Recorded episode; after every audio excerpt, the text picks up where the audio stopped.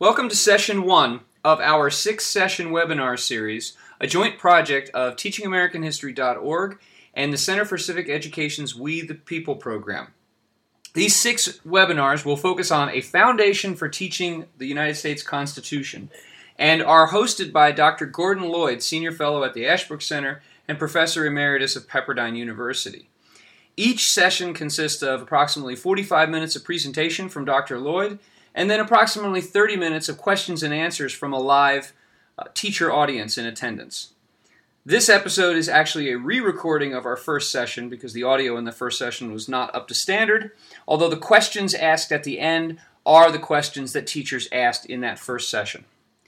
So I will introduce Dr. Gordon Lloyd, who will now take you through his presentation about the first hearing question. This is the first and the big question, the unit question, is what are the philosophical and historical foundations of the American political system? Later on, we will examine whether the American political system has any foundations at all, or if those foundations have crumbled. But in this session, we want to try to at least address the issue that there are foundations. That doesn't mean to say that foundations are end endations; they're just beginnings.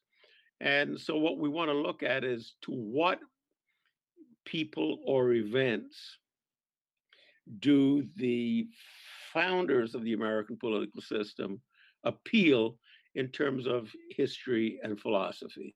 That is the overall unit question. In pursuit of that overall unit question, there are three sub issues related to it. And then within each of those three, there are two encouraging questions.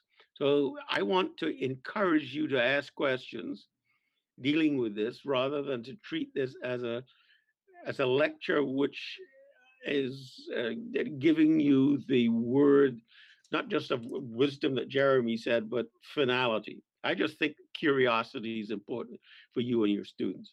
So what is so that's the big question. What is the first question which is asked?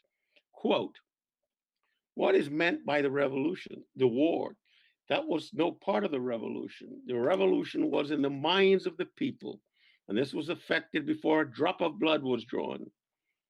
And that is from John Adams to Thomas Jefferson in 1815 when they were reconciling, and way after the revolution. So, this is a reflection on what the revolution means. Does it mean an action or does it mean an idea? That is, is it grow? Is it is the foundation in thought or is the foundation in action? And Adams is suggesting that is the foundation is in thought. So we have to figure out whether that thought is based in history or philosophy.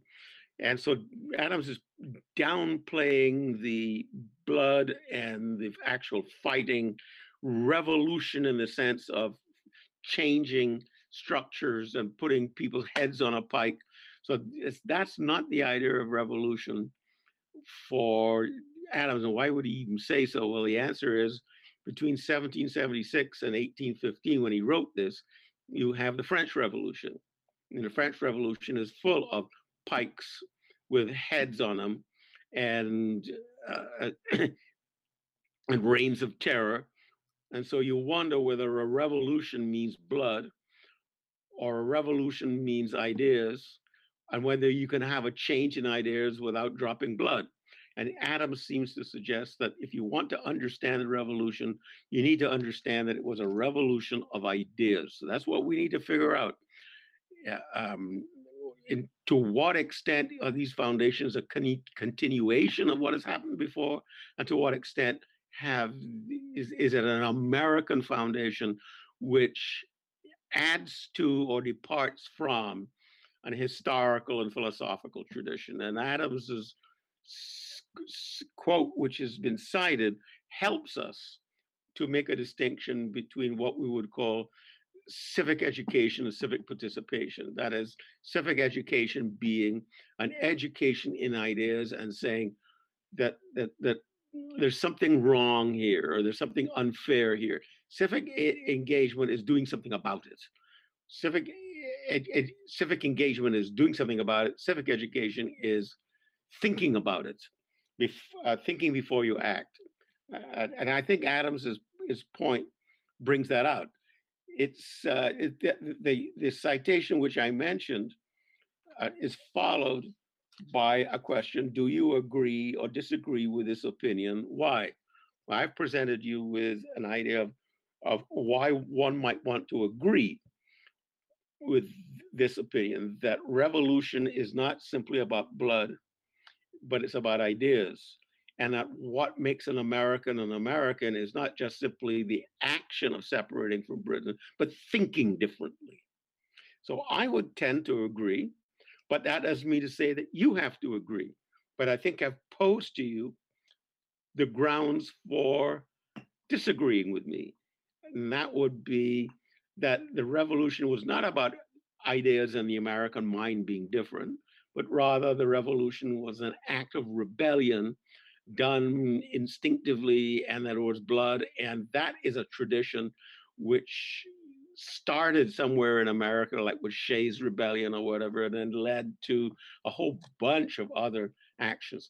So I think the importance of of this question do you agree or disagree with the opinion that the revolution is a revolution of ideas rather than a revolution in the sense of blood?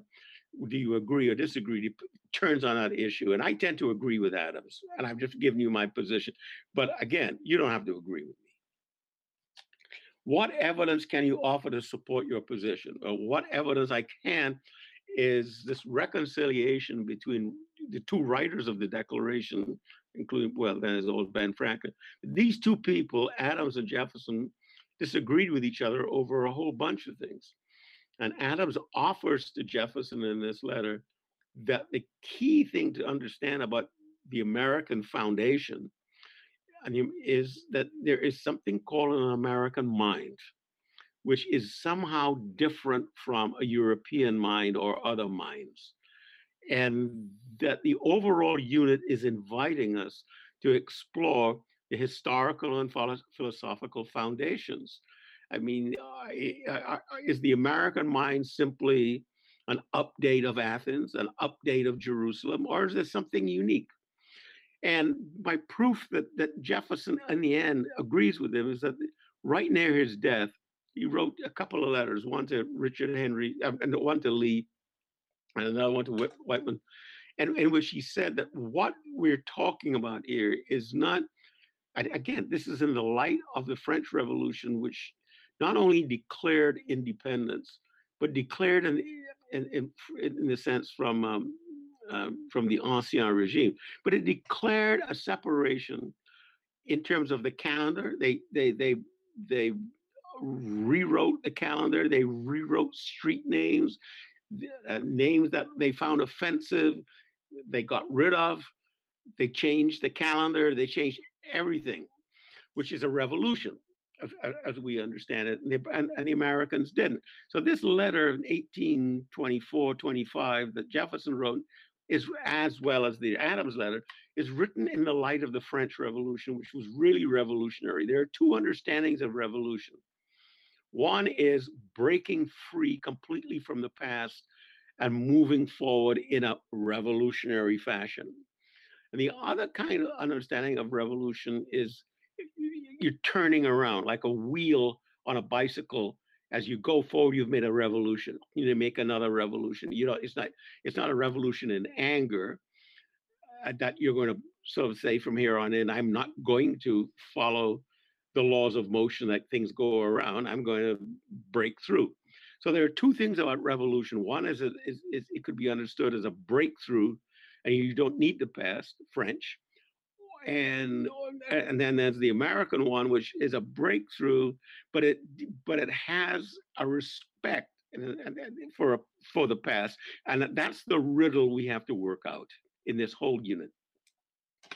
Uh, were the were the British justified in believing that British politics violated basic principles of constitutional government. Why or why not? Well, we have to kind of understand what constitutional government entails. Um, and I, I think the key for both the British and the Americans was the following question Is it possible to restrain a monarch from abusing power in terms of religion or property or other things? Is it possible? And I think from Magna Carta, historical, and the writings of certain people, uh, philosophical, uh, like Filmer, there's this idea that it is it is possible to restrain a monarch from being from misbehaving. Um, and I think part of the American Revolution is not necessarily the idea of blood and, and heads on pikes, but introducing the revolutionary idea that you cannot secure rights with a monarch. That is, there is a tendency within monarchy to become unrestrained. There's an absolutism, a concentration. And so finally, I think what the colonists did between, say, 1774 to uh, 17, you know, 1764 to 1776 uh, came to a realization that it is very, very difficult, if not impossible, to solve the problems which they had by petitions and meetings. That is, we've tried uh, our, um, uh, you know, going to a therapist and doing all of those kinds of things, but it ain't going to work. And this is a world in, in where they lived, which was which required um, justified divorce, so to speak. That is, they have to give their reasons. Today, there's no fault divorce. It's I'm, uh, you know, I don't don't like you anymore, or I'm not fulfilled, or this is not the way I want to live my life anymore, and that's enough reason. And you just go to the judge and get it stamped. But I think the historical and philosophical foundation for the Declaration of Independence and independence was we are not getting a satisfactory solution through discussion. And that means we have to raise the ante from petitioning to divorcing. But the divorce is not simply an act of will or self realization. It's an act which involves a listing of the grievances, a listing of the problems, and that how it is not possible to secure rights through a restrained parliamentary system or a restrained monarchical system. And I think that is extremely important to realize um, that, in other words, changing the form of government becomes one of the important aspects of what America did with regard to securing rights. As you can see in the Declaration, it's the right of the people to choose the form of government under which we live. Magna Carta, there was no issue there of choosing the form of government. It was monarchy. The, the idea was to try to make the monarch not absolute, to, to, to try to encourage the monarch to be reasonable. So you list rights and you have due process and etc. to try to make the monarch reasonable. So that by the time you get to 1680s in Britain and the Bill of Rights in Britain, it's that King James cannot be a reasonable monarch. So we invite his daughter and husband to come, and you get William and Mary. But but the British expression of rights and securing rights, the historical foundations which Americans might rely on, Magna Carta and the English Bill of Rights, does not say, they do not, neither of them say that the way to secure rights is through a democratic republican government. That is unique. And that that you cannot find a historical reference for that, even though they're relying on due process and Magna Carta and the British Bill of Rights. I think what is revolutionary is not necessarily the blood that comes through in 1776, but the change of idea that in order to secure rights, due process rights, and the rights of religion and the rights of property, you need a change in the form of government. The change in the form of government is we must move to direct, excuse me, we must move directly to an alternative to monarchy slash aristocracy. Um, so I think that leads us to that second question, which says, in what ways were the founders influenced both positively and negatively by past government uh, governments and governments from their own time?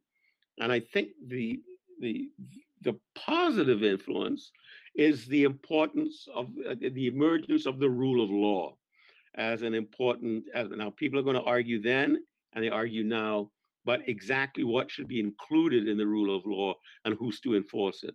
But I think at its core, the rule of law is to be opposed to the rule of men. And that means that the rule of men has the has the capacity within itself to produce through corruption and the influence of power bad men, bad people. So what we need are restraints. Thus we get the rule of law rather than the rule of men. And I think uh, uh, you know, it's very difficult to explain, but even if you have the rule of law, you've got to have men in there. You've got to have people in there exercising the rule of law, whether they're judges or elected officials. But I think the so in one sense, it's absurd to say we want the rule of law rather than the rule of men because you're going to get the rule of men. But in a non-absurd fashion, if we look upon this uh, uh, in, and give it uh, a high ground. The rule of law is an indication to everyone through constitutions, through statutes, through edicts, that this is what we can and cannot do if you're in power. And it's opposed, it is opposed to the idea, well, I am El Jefe, I am such and such. Therefore, I am above the law. So I think what this is showing in terms of positive and negative is that the historical tradition from Magna Carta and the philosophical tradition is to try to encourage those who are in power to obey a rule of law. no habeas corpus acts, that is not, not making um, you know, just putting a prisoner, uh, putting somebody in prison and not giving them the right to counsel. Uh, no ex post facto law. Ex post facto law means uh, I can make uh, make I could just pass a law which makes a criminal offense an offense criminal, even though it wasn't criminal when you did it. So there are certain expectations from history and philosophy through the rule of law that that you can can or ought to be able to restrain government. That's the positive part. The negative part is it don't work. I think that's what they learned. It, it, it just doesn't work. The, the, the governor can have an absolute veto. The king of England can have an absolute veto. The, the, the folks at home do not have control over their own destiny. Uh, it's all in the hands of, of another country far away. And I think what we want to declare independence from that. It's not just simply an, an idea of we're going to we're going to quarrel and have a war and it, blood is going to fill. That's what revolution means. But we're no longer going to tolerate uh, the, the presence of monarch. We're no longer going to tolerate the idea that you can have a good monarch, that it is possible to restrain a monarch. The only way to have restrained or limited government to have a non-monarchical government, and the only way within that is to deny titles of nobility for aristocracy who then will wander around the country exposing themselves as superior people. So I think that's what is revolutionary, not just the blood and the action, but the notion of the idea. So there is history involved from Magna Carta. There are philosophical ideas from Locke and Montesquieu, but there's an American touch to it. That is, Americans develop their own history and their own ideas and express those ideas and actions in a way that that encouraged others in the rest of the world to look upon America as unique, and then discourage people in the world, particularly the British, from saying what is going to happen to the empire. Isn't that what it's all about? These folks are are uh, rebelling against the empire, and they really don't have that much of an argument we, we really do. We're all brothers. We're all family. We're all sisters. What is this all about? I think the British missed the point that the Americans discovered that they were Americans and not British. And when that occurred and how that occurred is absolutely fascinating. So, this overall question what are the historical roots and philosophical roots we need to explore and then add so, what did Americans do to these historical roots and philosophical roots to make them American? Because the historical and philosophical roots didn't necessarily find themselves originally within America. They found themselves within Europe, say.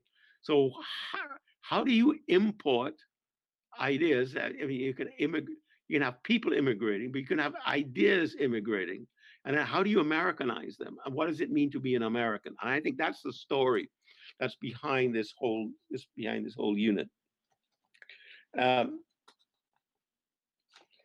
uh, in number two, why did the founders distrust direct democracy? Well, they had every reason to distrust direct democracy because of the tradition and history and philosophy that all direct democracy were, were um, was, was like fantaside. The uh, the assumption and as utopian that the assumption is that you can get everybody together and through some kind of consensus or general will you can produce public policy on the spot. But I think the founders distrusted that kind of direct democracy because they felt that the more you put a large number of people together in one spot, the more they will discover the nastiness that they have, the prejudices that they have, and the easier it is for them to act on it. So if you want liberty and privacy, which is linked to liberty, then direct democracy is not the answer because it, in fact, does not encourage deliberation and choice. What it does is they encourage action. And sometimes, and a lot of the times, it encourages direct action of an impetuous and non thought out activity. So the founders were interested in something that they would call indirect democracy, not that the people would make the decisions on the spot through uh, various techniques of assembling in person or just pushing a Twitter or doing things like that on social media, but rather through deliberative uh, means, which means the legislative branch and consent. And, and that has actually, once we've tried to settle the idea of what do we owe the past, history, what do we owe the thinkers of the past, philosophy, what do we owe uh, our connection with Britain and we're on our own, the next stage is how do we govern ourselves? And although they've had uh, um, experience with Britain and not governing themselves that way, I think the Americans were also concerned through history that when people have assembled without a monarch or without aristocracy, they've made a mess of it. Every single regime in the history of the world has collapsed. And I think that is what is lying behind the framers' understanding in, in, in what ways, uh, positively and negatively, uh, past governments and what history and the and philosophy has taught. Every government has failed. And in fact, the more it has relied, the governments have relied on democracy, the nastier the failure has been and it has in fact encouraged a re um, uh, a, pushback that the only way in which you can govern is through dictatorship, the military or monarchy or a strong leader. So that all the efforts from history and philosophy, which have been to try to introduce a direct democracy on the spot, because they failed, has actually led not to more direct democracy, but have led to um, a pushback a reaction. I think what the framers are saying, we now here have the opportunity to create a different kind of democracy where the people give consent, where the people do the electing, that there are frequent elections, but we elect representatives from various parts of the country to make the decisions. So it's not that the people are making the decisions on the spot, but rather their representatives are making the decisions and then reporting back to them. And if the report isn't sound, they can be defeated. And I think that's the key difference between direct democracy an indirect democracy. And one one way to look at this, and I, I know it's very difficult because the word democracy has such a powerful, positive meaning to us today. When World War One ended, Woodrow Wilson suggested that the task was to make the world safe for democracy. That the problem was the world. And ever since, we've been trying to build, build uh, structures like the League of Nations and the United Nations and NATO and the IMF and all these structures to make to make the world safe.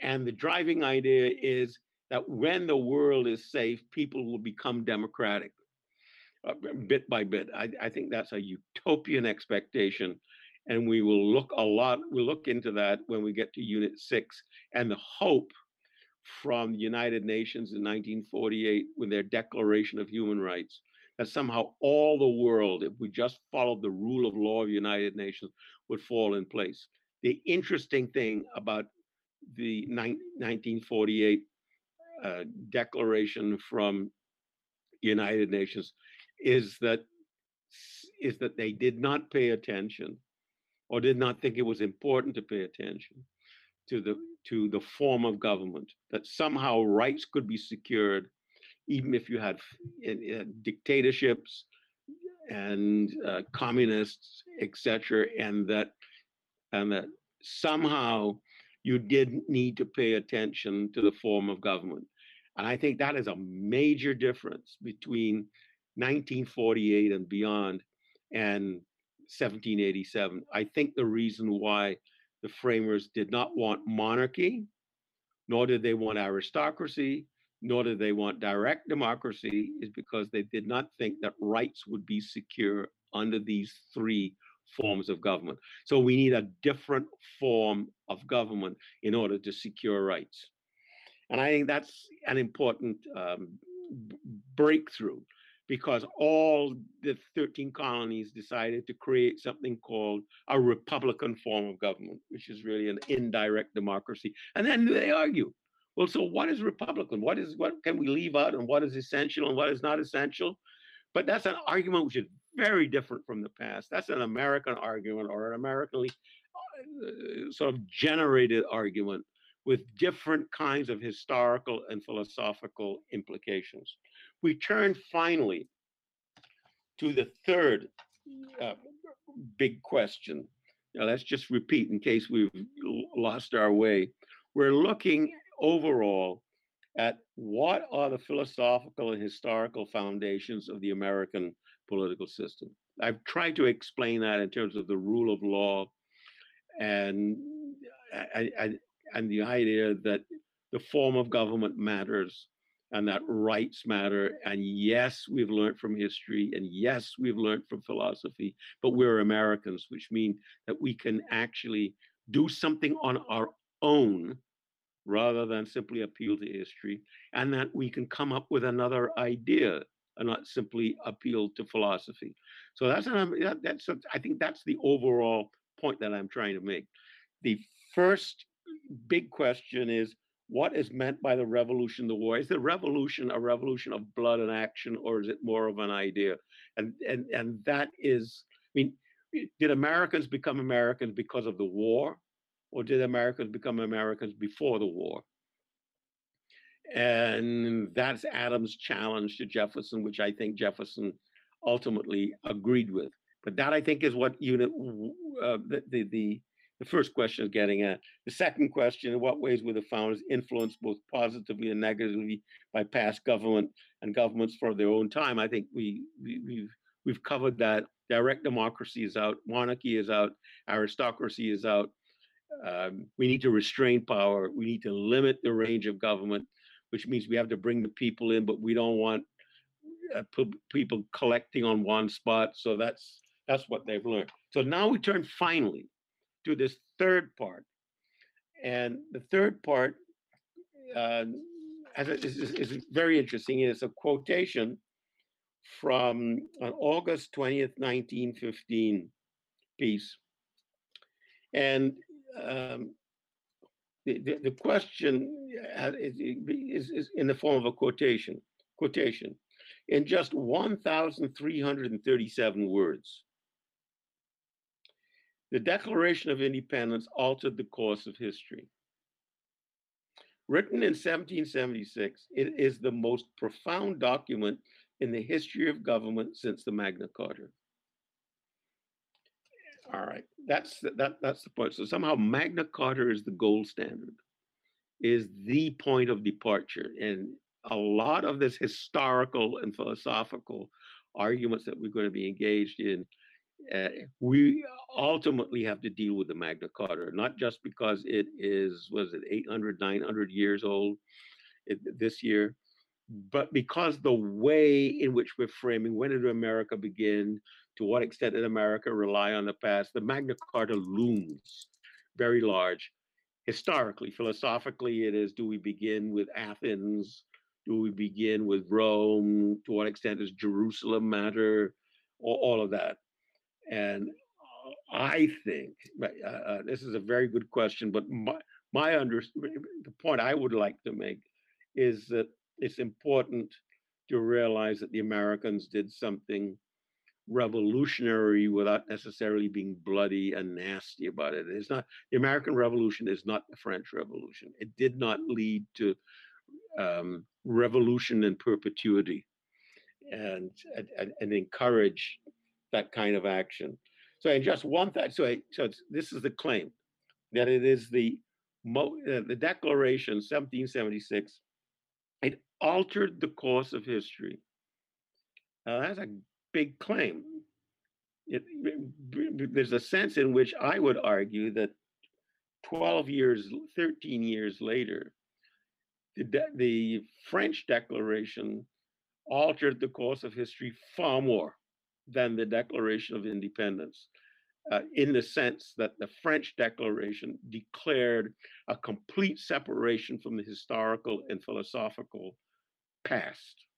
They changed the names, they did everything, and they couldn't make it because they cut off from their past and they wandered into the future without a guide and it led to other revolutions, other revolutions in France and Europe, and also was the philosophical foundation for both the Russian Revolution and the Chinese Revolution and other revolutions and rebellions which have taken place since. It's a rebellion against the past.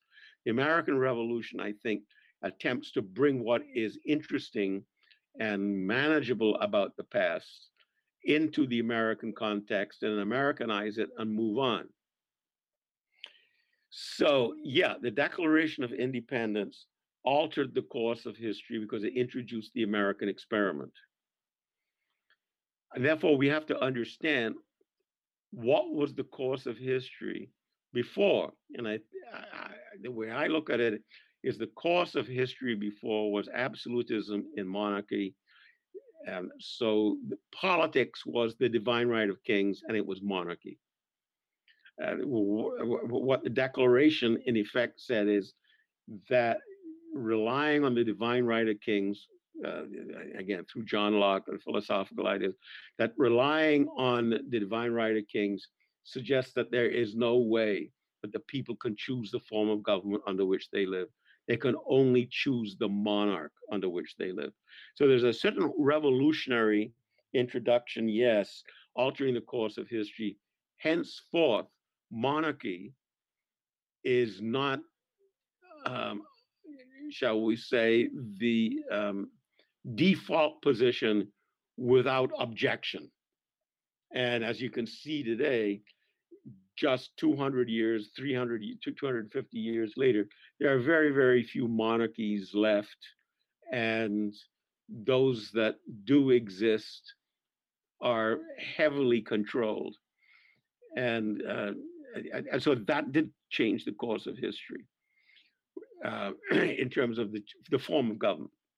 I think the, the Declaration also changed the course of history in terms of property rights that uh, for centuries, including the century of the Magna Carta, property rights were understood to be the, the um, uh, sort of inherited right that the Lord had, and that the serf didn't have any rights to property, and that you had these big mansions and big uh, properties, and the distribution of that property was governed by the law of primogeniture. And the law of primogeniture is that the when you die, the property that you have shall remain intact. That's the important part of encouraging aristocracy. The property will, will remain intact.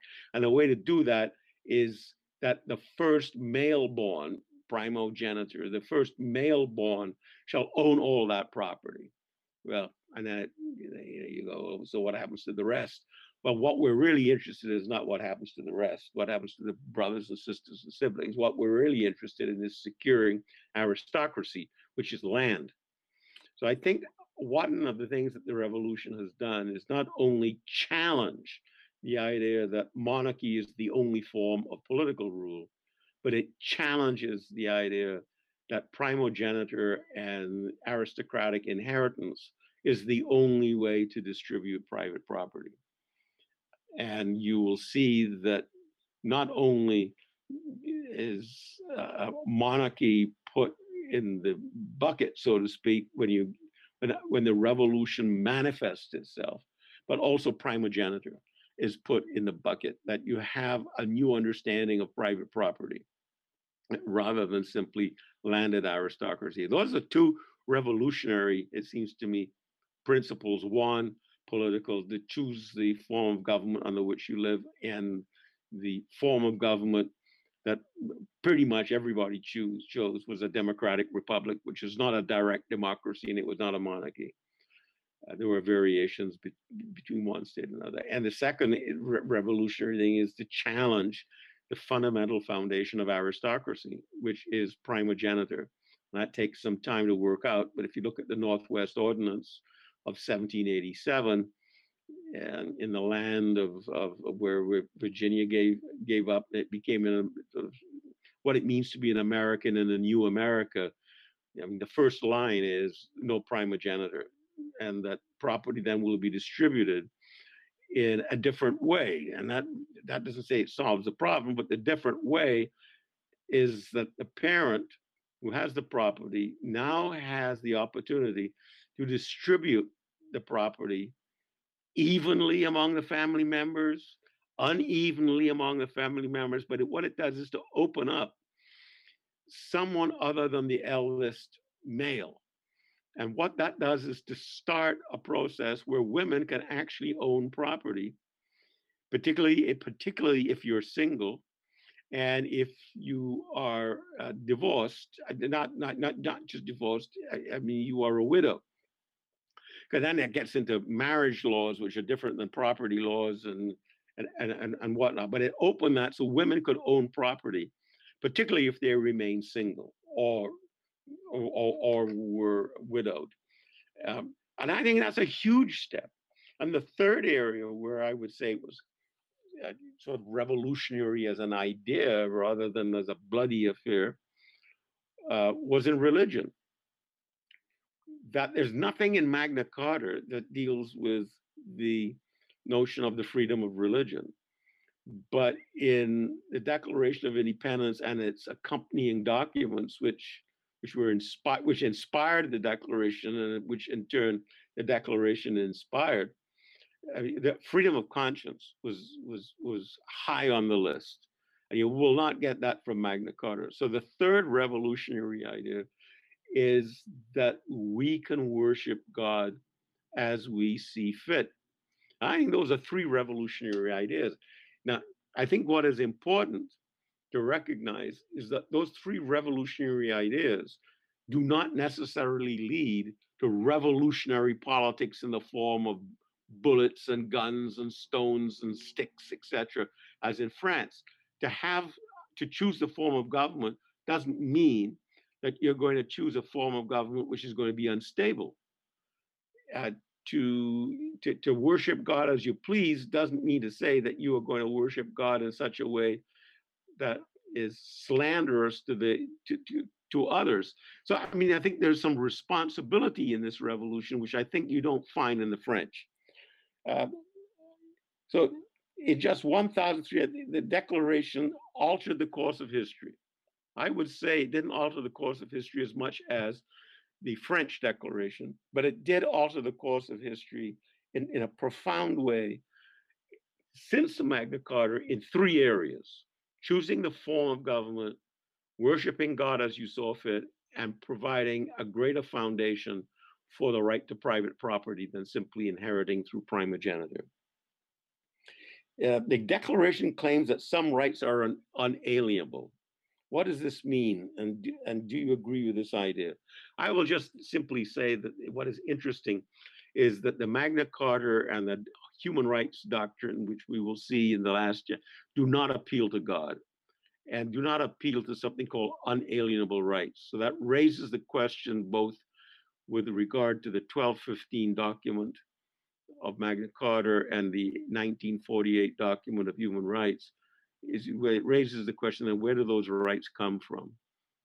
If you don't think that they're unalienable, unalienable rights means we can't we can't alienate them. They're there and, they're part of who we are. And they come from some foundation outside of who we are, uh, outside of the um, political framework. They come from God or they come from nature or they come from nature's God, but they cannot be attributed to the current the, the current tradition or the current government. So that, I think that's what an unalienable right means. And what is it? Well, what, that's my idea. What, um, what, uh, do you agree? Yeah, I agree. I agree, even though it's very difficult to express. What I think is important about the Americans is that it is non-negotiable, that they're the, the basic rights that they're fighting for are not rights which depend upon history, because history can change and are not rights which simply depend upon tradition, because tradition can change, and are not rights that depend simply upon government allowing it. So there's no claim in the Declaration that we have a right to education, because that would be a right that's not inherent, but would be a right that somehow evolves. And that is something to talk about, not to say it's inherent. Under what circumstances does the Declaration justify a right to revolution? Do you agree with a justification why or why not? The Declaration justifies revolution after you have tried all alternative peaceful and negotiating methods. And so, built into the Declaration is not a revolutionary, I have to willful act to overthrow, but rather is there it possible to be reasonable? Can we talk about it? Can we settle this dispute? Not necessarily solve a problem, which is what which we seem to talk about a lot now, but politics actually is trying to settle disputes, not solve problems. Can we settle this? And maybe it can only be settled for 10 years. Maybe it can only be settled for 15 years. And I think the, the, the right to revolution emerges just like it did in Locke philosophically. It emerges in the Declaration after I have exhausted all available methods of persuasion and diplomacy. So you shouldn't do it for light and transient causes, but only when a long train of abuses has occurred.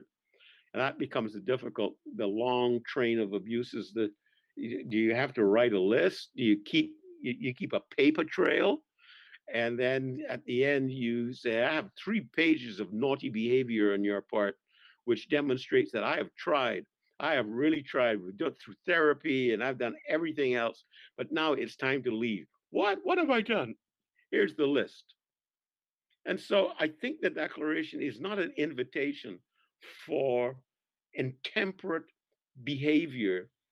I have a right to revolution but rather I have a right to self defense when things break down. It's a right to preservation, both in, in, in marriage and in obligation to one's country.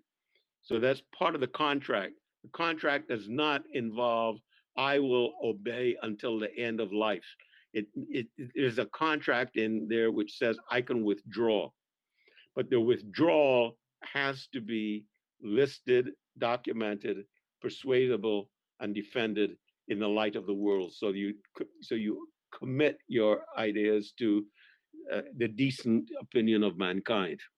That you're not just being willful and an indecent chap, but you really thought about this and, and, and you can't work it. So it's so it's like a just war versus an unjust war. A just war is a war of self-defense. An unjust war is a war where you deliberately go out and kill people and exercise your power. So with that, which is about 45 minutes, um, covering the three issues, I will now turn to Jeremy and see what kinds of questions have emerged as a result of what I hope is an, is, is, is something that has prodded your mind uh, to ask some questions. Okay, our first question is this Why weren't women, free African Americans, Native Americans, and, and others, why weren't they included in this definition of liberty that the Declaration of Independence laid out? Um, that's a that's a very good question, and a question which dominates historical interpretation of the past.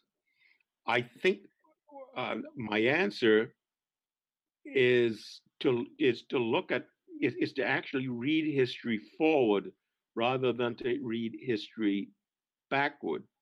If we were to go um, to 1776, 1787, and ask the question in what countries of the world were women permitted or encouraged to be part of the political community?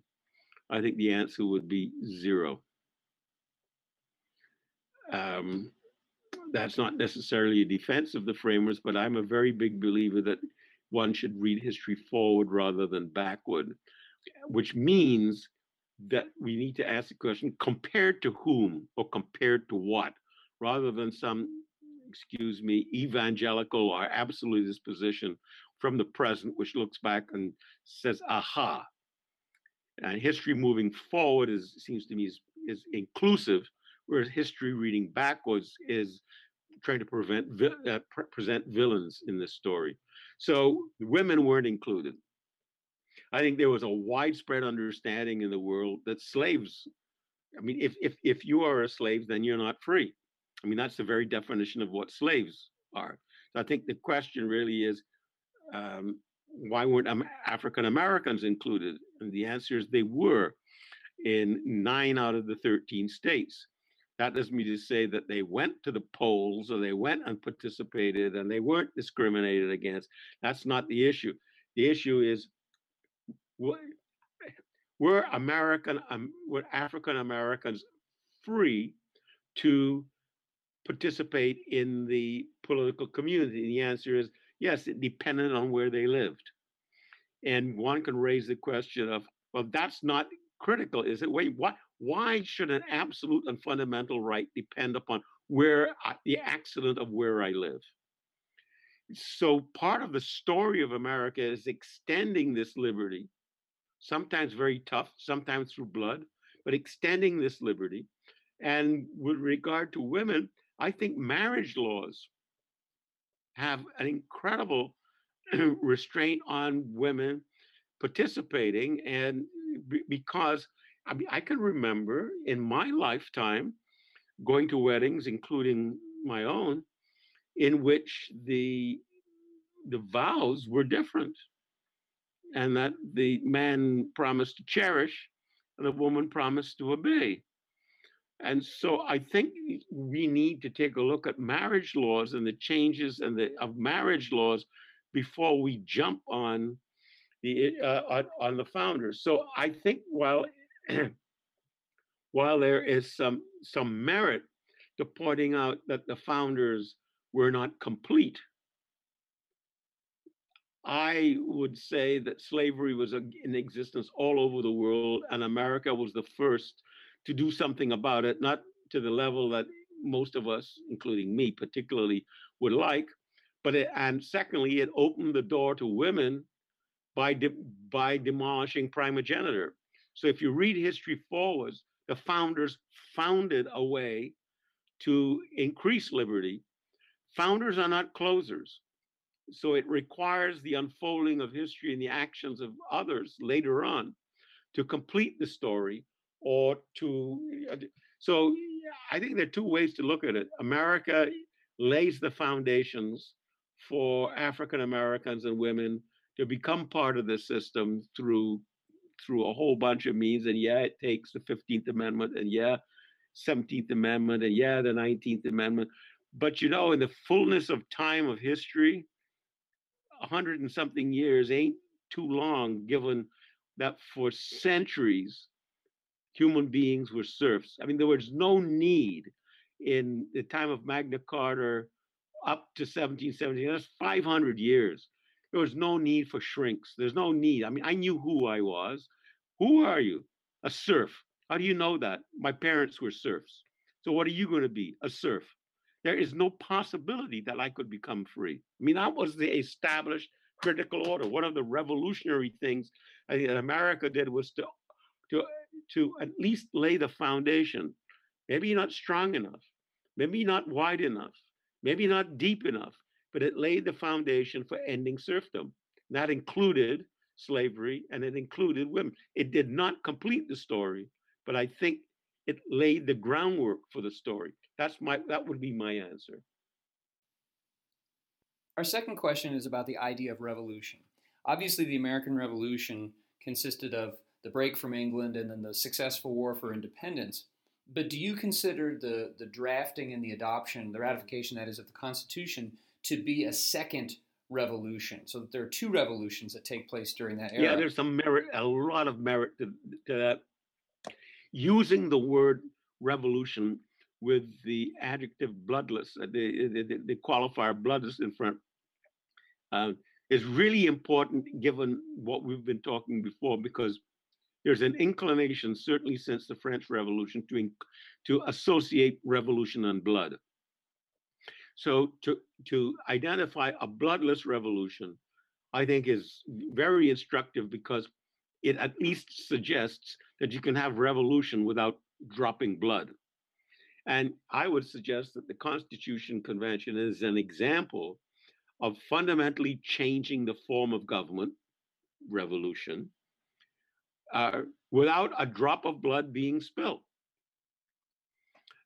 Um, those who hang on to this idea that revolution is somehow bloody or underhanded would um, accuse the framers of acting um, lawlessly or without mandates in order to bring the idea that what they did was revolutionary and although it was bloodless, it was fraudulent. But I think if we were to push the questioner to suggest by a bloodless revolution, do you mean um, a revolution that can occur through discussion and agreement? Um, or did what the Americans did is through fraud rather than force? Um, true, no blood was spilt, but when there's some tricks along the way. So, but I would say that the what is really distinctive about 1776 to 1787 is basically there was a revolution in government, no monarchy, no aristocracy, uh, choosing the form of government, uh, respect for private property, the role of elections, separation of powers, which were revolutionary in the history of the world and not a drop of blood was spilled. So, yeah, in that sense, I would say that it was a bloodless revolution, which requires then the consent of, a, of the governed who are sufficiently educated in civic education to understand what is going on, rather than a mob who are uneducated and all they want is to smash. And the best thing I think you can tell to a mob who's mad and wants to smash is so after you've smashed and you get smashed, what happens the day after? What do you do? Go and clean up? What are you going to do? You still don't have a job. You still don't do such and such. I mean, what are you going to do? This satisfaction is only going to last overnight unless you have to keep doing it. Interesting. Consider that really with the Declaration of Independence and then the successful war for independence after that, there still was no guarantee that the final result of those ideas and that those actions would be a republican form of government. No. You know, if we look back in our history books, we can see that there was there was a movement to you know draft or or, or hope that George Washington would declare himself a, a king. Um, so that's an interesting perspective. And you think about that really, regardless yes. of what the Declaration said, and regardless of the fact that the war took place and was successful, those things were no guarantee that this Republican form of government would actually be very that which good. was adopted. Very good, very, very, very good, Jeremy. And therefore, you cannot hold the Declaration responsible for completing. You cannot hold the, the framers responsible for completing. They can they can be held responsible for the foundations and laying the foundations uh, with the principles and the ideas. And then basically it is up to Americans to govern themselves. I think that uh, that's for me the message that I get when I read these folks. It's not that you have to genuflect to us, but you have to understand that, that if you want to be free, you have to learn how to govern yourself in your private life, in your communal life, and also in your political life. That bombastic behavior is not may work for a day, may work for two days. It gets all kinds of attention, and particularly in the modern contemporary world, where discussion is is replaced by yelling, and you watch a TV show and you got three people talking at the same time, and they, and it's very very difficult to hear what they're getting at because three people are talking at the same time. But I think what's at issue, and I think you've hit it, is where does deliberative democracy, indirect democracy, uh, fit? And I think where it fits is that just because we're democratic doesn't mean to say that we're decent. And the idea is to make democracy safe for the world rather than to make the world safe for democracy. And how do you make democracy safe for the world? First of all, you have to recognize that there's a problem of gathering a mob on the streets and making a decision and then uh, destroying property and do, doing everything like that. You have to have an educated democracy.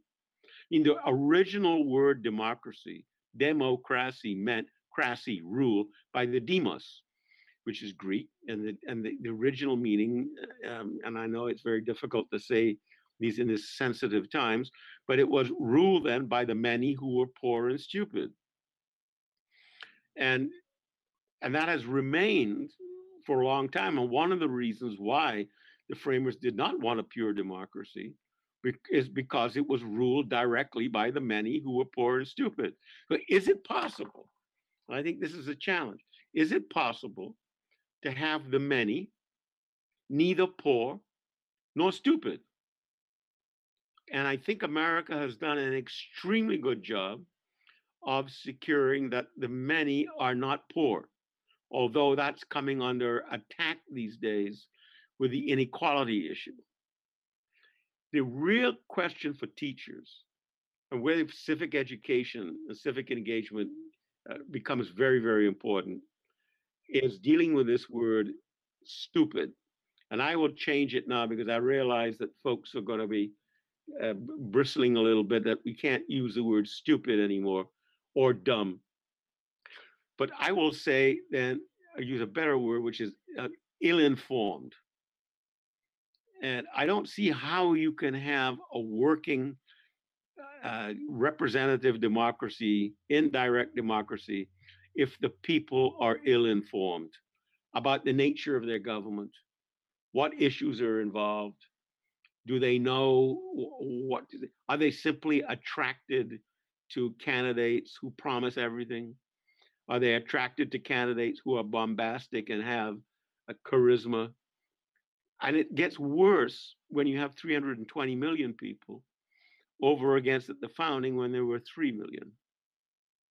So I think scale is an extremely important issue with all of this. I think your question was uh, very good indeed.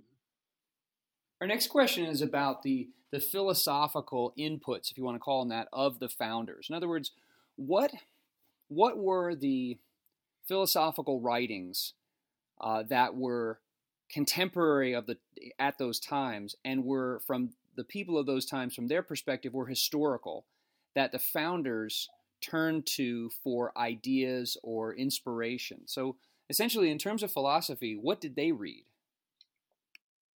There's a very good little book written by george nash on what the founders read which i think would be very helpful and george permitted me to do um, a précis, you know, following the uh, policy of um, legitimate use of uh, of an author, and I've put that up on the website, dealing with the framers, like what they read, their education, etc. So one place that people can go is they can go to George Nash's book, and then what I think are the important ingredients of NASH, I have listed on the website. And I, if I were to gather from that, it, it's from Nash's presentation and from my reading, the framers wrote an incredible number of letters to each other and to other people. So I think that if you if you want to get get the, the whole roll of letters, libraries in America uh, grew as a result of being Jefferson left uh, work, Madison left work. Uh, it's in, Uh, you know there are multiple volumes put together now of Madison's papers, multiple volumes of George Washington. George, they're doing even more work at Mount Vernon now on George Washington. So there's a lot of material available, which shows what they read and what they thought. And it's a mixture. And the mixture is this they had high regard for what I would call ancient doers. There is not a lot that I have found about a respect for ancient thinkers It's ancient doers. And by that I mean people who manage to do things and secure things.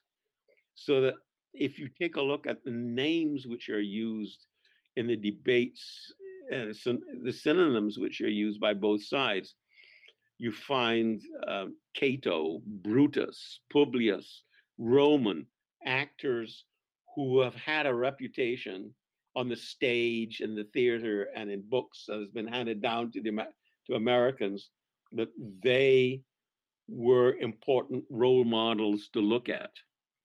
So in that regard, I think the framers were well read, very well read, and particularly well read with regard to what I've said, doers. There's not a lot of reading that I've come across where, say, Madison sits down and think seriously about Plato's Republic.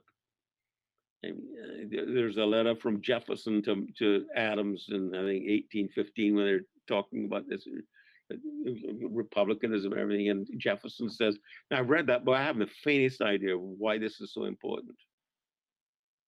So I think that there is a certain resistance to the grand ideas of the past but a certain attraction to the people who manage to accomplish things. And that is something that founders do. What do founders do? They just don't sit around and think. Founders lay foundations. So they're going to be attracted to people who are successful or unsuccessful founders rather than people who are successful or, or unsuccessful, unsuccessful thinkers if I can if I can make that distinction that, and I hope that works. Um, that would be my quick answer to that question.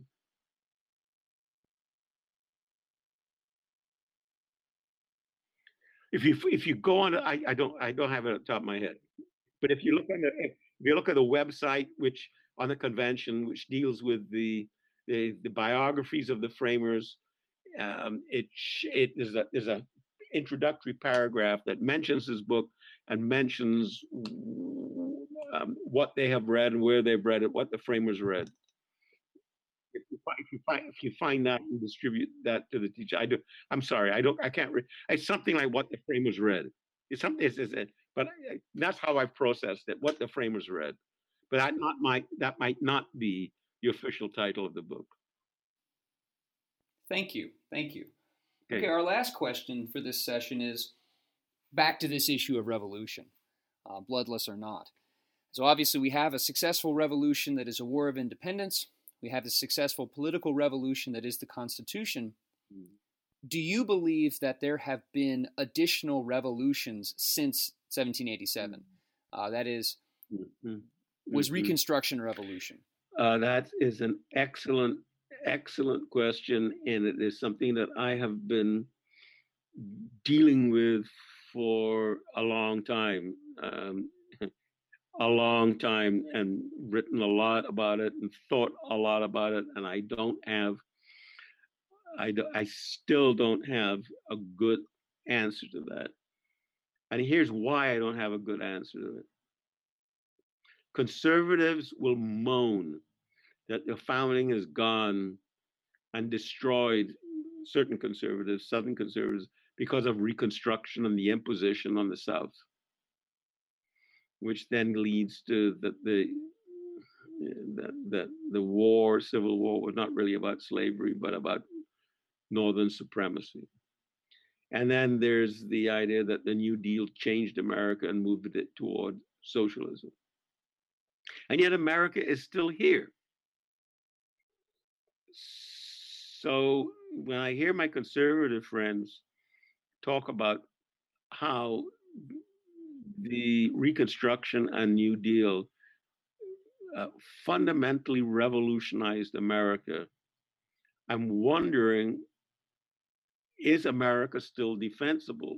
Is and why are we still interested in the founding? Why are we still interested in the very basic questions of America has? Why, I mean, why not start the story of America with the New Deal? Um, or if you think that the Civil War amendments were the key, why not just start the history of America there? Why why even bother with the framers? It seems to me that's just nutty. So I don't.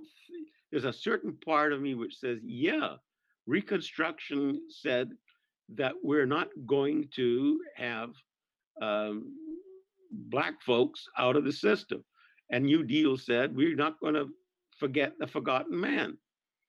Now, that is revolutionary in the sense it changes the role of government. But I think the question would be would the framers recognize that and be comfortable with it? And then are we have we really introduced a conflict between studying the framers and studying the New Deal and studying Reconstruction? I think it's a great question. I am I am I think I've expressed it in the sense of I've thought about it a long, long time. And part of me says, yes, it is a is a revolution.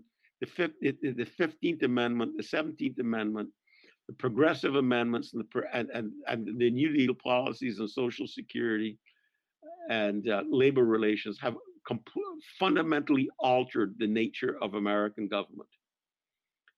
Um, and, and and and yet, and yet, I you know, conservatives are grim because they think that the nation is going into into a handbasket. Then when I talk to my liberal friends, they they they're not particularly interested in the founding.